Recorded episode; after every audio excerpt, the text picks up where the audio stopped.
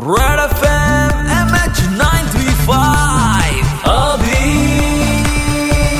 three point five red F M वर अभि आहे तुमच्यासोबत एम एच नाईन थ्री फाईव्हमध्ये दोन हजार वीस. हे वर्ष आपण ब्लॅक इयर म्हणू शकतोय बॉलिवूड इंडस्ट्रीसाठी. कारण मोठे मोठे स्टार्स आपल्याला या संपूर्ण वर्षामध्ये सोडून गेलेलेच आहे संपूर्ण पण नाही म्हणता येणार. सहाच महिने झालेले या वर्षाचे त्यातली त्यात बॉलिवूडचं जे आर्थिक नुकसान झालेलं आहे ते वेगळंच आहे. अनेक बिग बजेट आणि मल्टी स्टारर मुव्हीजचे रिलीज रखडलेले आहेत. ते इरफान खान म्हणा ऋषी कपूरजी म्हणा रामचंद्र धुमाळ बाबा ज्यांनी सेक्रेट गेम्समध्ये मूळ मुळशी पॅटर्न सैराट फॅन्ड्री भारी भारी मुव्हीजमध्ये काम केलेलं होतं. लेखक संगीतकार योगेश गौर कही जब दूर दिन ढल जाए जिंदगी कैसी है पहेली सारखी गाणी त्यांनी लिहिलेली होती. किंवा मग अगदीच रिसेंट एक्झाम्पल म्हणायचं तर साजिद वाजिद या जोडीतले वाजिद खान यांनी आपला निरोप घेतला. याच सोबत बरेचसे स्टार्स होते जे आपल्या सगळ्यांना सोडून गेले पण बॉलिवूडने कुठेच धीर सोडला नाही. त्यांचं उत्कृष्ट काम जे आहे ते ओटीटी वरती ते प्रदर्शित करतच राहिले पण त्याचसोबत ग्राउंड वरती उतरून त्यांनी वेगवेगळ्या प्रकारे मजुरांची म्हणा पोलिसांची म्हणा करोना बाधितांची म्हणा फ्रंटलाईन वॉरियर्सची म्हणा सगळ्यांची मदत अगदी भरभरून केली. आता याच बॉलिवूडच्या पाठीमागे आपण सुद्धा खंबीरपणे उभं राहण्याची तितकीच गरज आहे. काय वाटतं तुम्हाला? जेव्हा थिएटर सुरू होतील तेव्हा आपण त्यांना भरभरून रिस्पॉन्स देऊन त्यांची ही आर्थिक भरलेली खळगी भरायचा